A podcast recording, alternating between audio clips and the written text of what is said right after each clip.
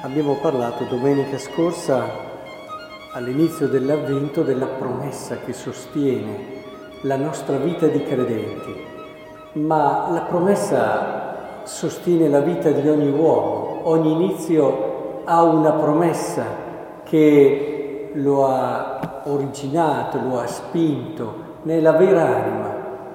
Ecco che oggi in concreto cominciamo a a svolgere, a, a conoscere questa promessa, questa promessa di Dio, questa promessa che in un qualche modo riempie il nostro cuore e ci dà la gioia, l'entusiasmo della nostra scelta di fede, perché sempre di più come credenti,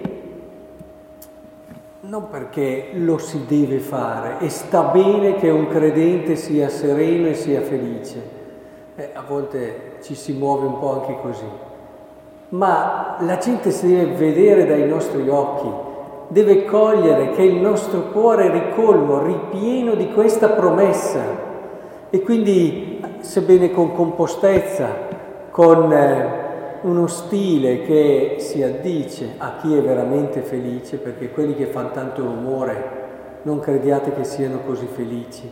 Mi ha sempre colpito da ragazzo Vedevo persone che eh, facevano sempre, magari ridevano anche in modo fragoroso, eccetera. E poi dopo, man mano che li cominciavo a conoscere, vedevo che non erano poi persone così serene, non erano così felici. Mi rendo sempre più conto che la vera felicità si accompagna anche con una sua compostezza, con un suo equilibrio, con un suo modo proprio di esprimersi. E allora se leggiamo la il libro di Isaia, il lupo dimorerà insieme con l'agnello. Beh, adesso ve le rileggo, ma immaginatele, cioè è come se qui il profeta raccogliesse tutte le cose più belle che un uomo possa immaginare e lasciatevi riempire da questa promessa.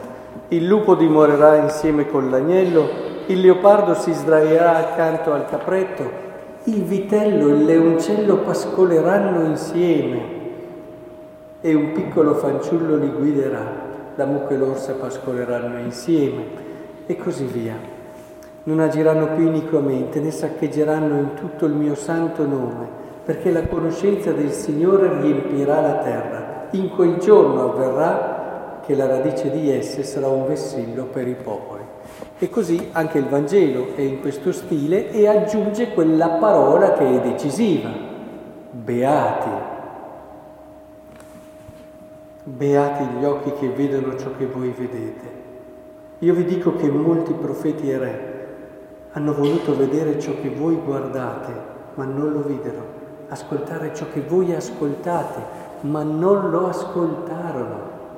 Beati, c'è forse una parola che più di tutte esprime quello che il cuore dell'uomo desidera da sempre, anche nella cultura. Beato esprime proprio il massimo che si può pensare per una persona come anche il suo destino. Beato.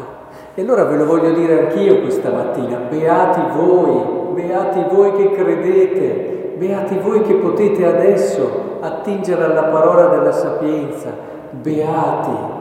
Qui nel Vangelo dice anche che non occorre avere particolari qualità, titoli di studio, basta avere un cuore semplice, la semplicità, che bella virtù. Una delle virtù più importanti di cui il mondo ha così bisogno. La persona semplice è una persona aperta che sa accogliere, che sa ascoltare veramente.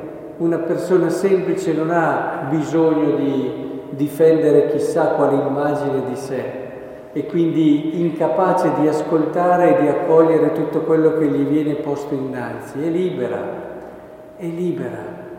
Ed è per questo che allora questa mattina vorrei che cominciassimo la giornata così, beati, beati. E, e, pensate davvero se avete cinque minuti nella giornata fermatevi, pensate alle cose più belle che il vostro cuore può desiderare e prendetele come esempio, come modello della promessa di Dio. Fra poco potremo abbracciarlo il Signore.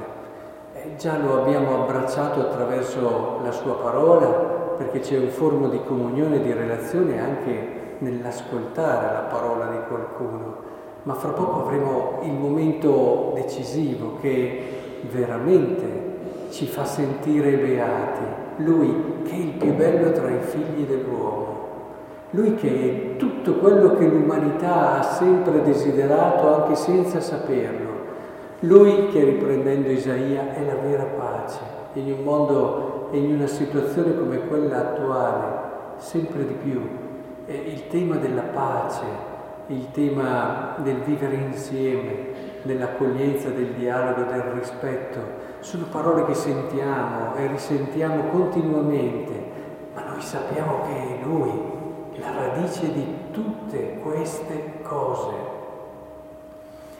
Ecco che il Signore allora ci dia questa gioia, questo senso di beatitudine, la gente se ne accorga che siamo consapevoli, siamo consapevoli di essere portatori di una promessa decisiva, della promessa più bella che un cuore dell'uomo possa mai ascoltare.